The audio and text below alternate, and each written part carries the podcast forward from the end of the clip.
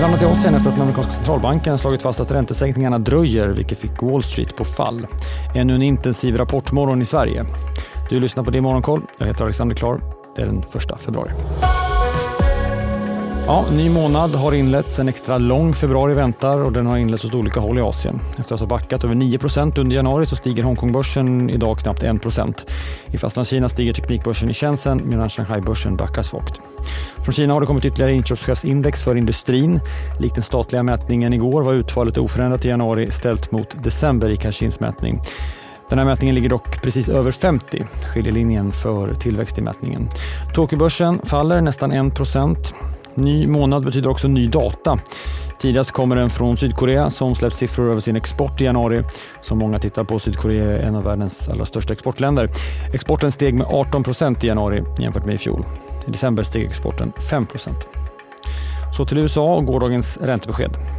Based on the meeting today, I would tell you that I don't think it's likely that the committee will reach a level of confidence by the time of the March meeting to identify March as the time to do that, but that's that's to be seen.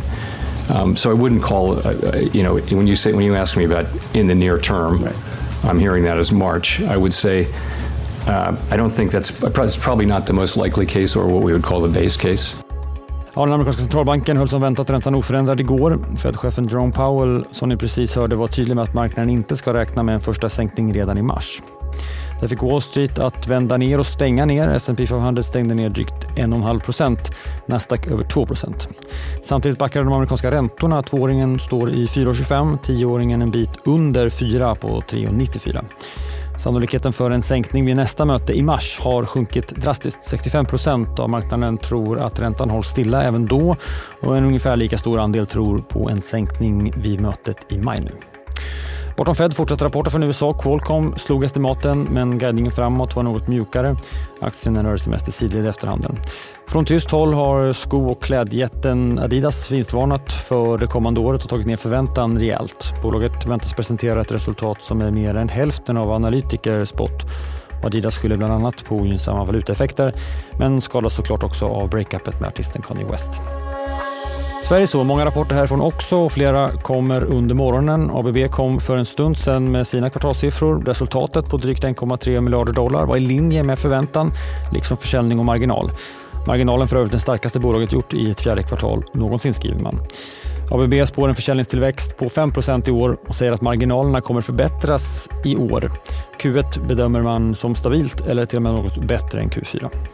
Igår meddelade också Jacob Wallenberg att han efter mer än två decennier i bolagets styrelse avböjer omval och lämnar i nästa månad.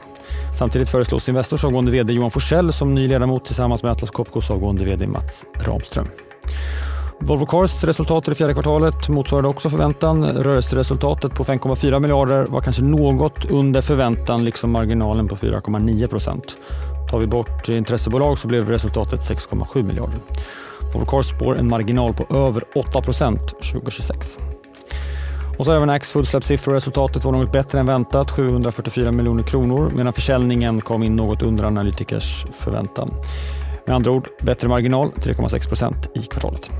Flera rapporter under morgonen, bland annat från Evolution, Getinge och Kinnevik. Alla vd hörs i Rapportmorgon som är igång och sänder redan nu. Det pågår fram till klockan halv tio och därefter täcker vi Riksbankens räntebesked. Och så även Erik Thedéens pressträff under förmiddagen klockan 12. Marknaden räknar inte med att räntan rörs vid det här mötet men spännande att höra tongångarna från Thedéen vid pressträffen.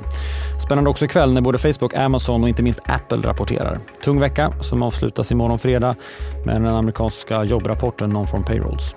Sätt på DTV eller hitta alla vd-intervjuer på di.tv. Det är Morgonkoll är tillbaka igen imorgon bitti. Vi hörs då. Jag heter Alexander Klar.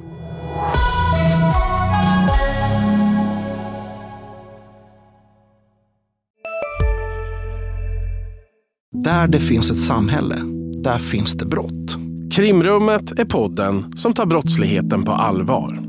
Jag bjuder in landets ledande experter och tar upp aktuella rättegångsfall för att begripliggöra den kriminalitet som kryper allt närmare. Du, alltså, du kan knäcka ett eller några gäng, men det kommer komma nya och så kan vi knäcka dem sen. Men att du ska knäcka allt forever, det kommer aldrig ske. Det är infinite gain. Lyssna på Krimrummet, en podd från Expressen med mig Kim Malmgren.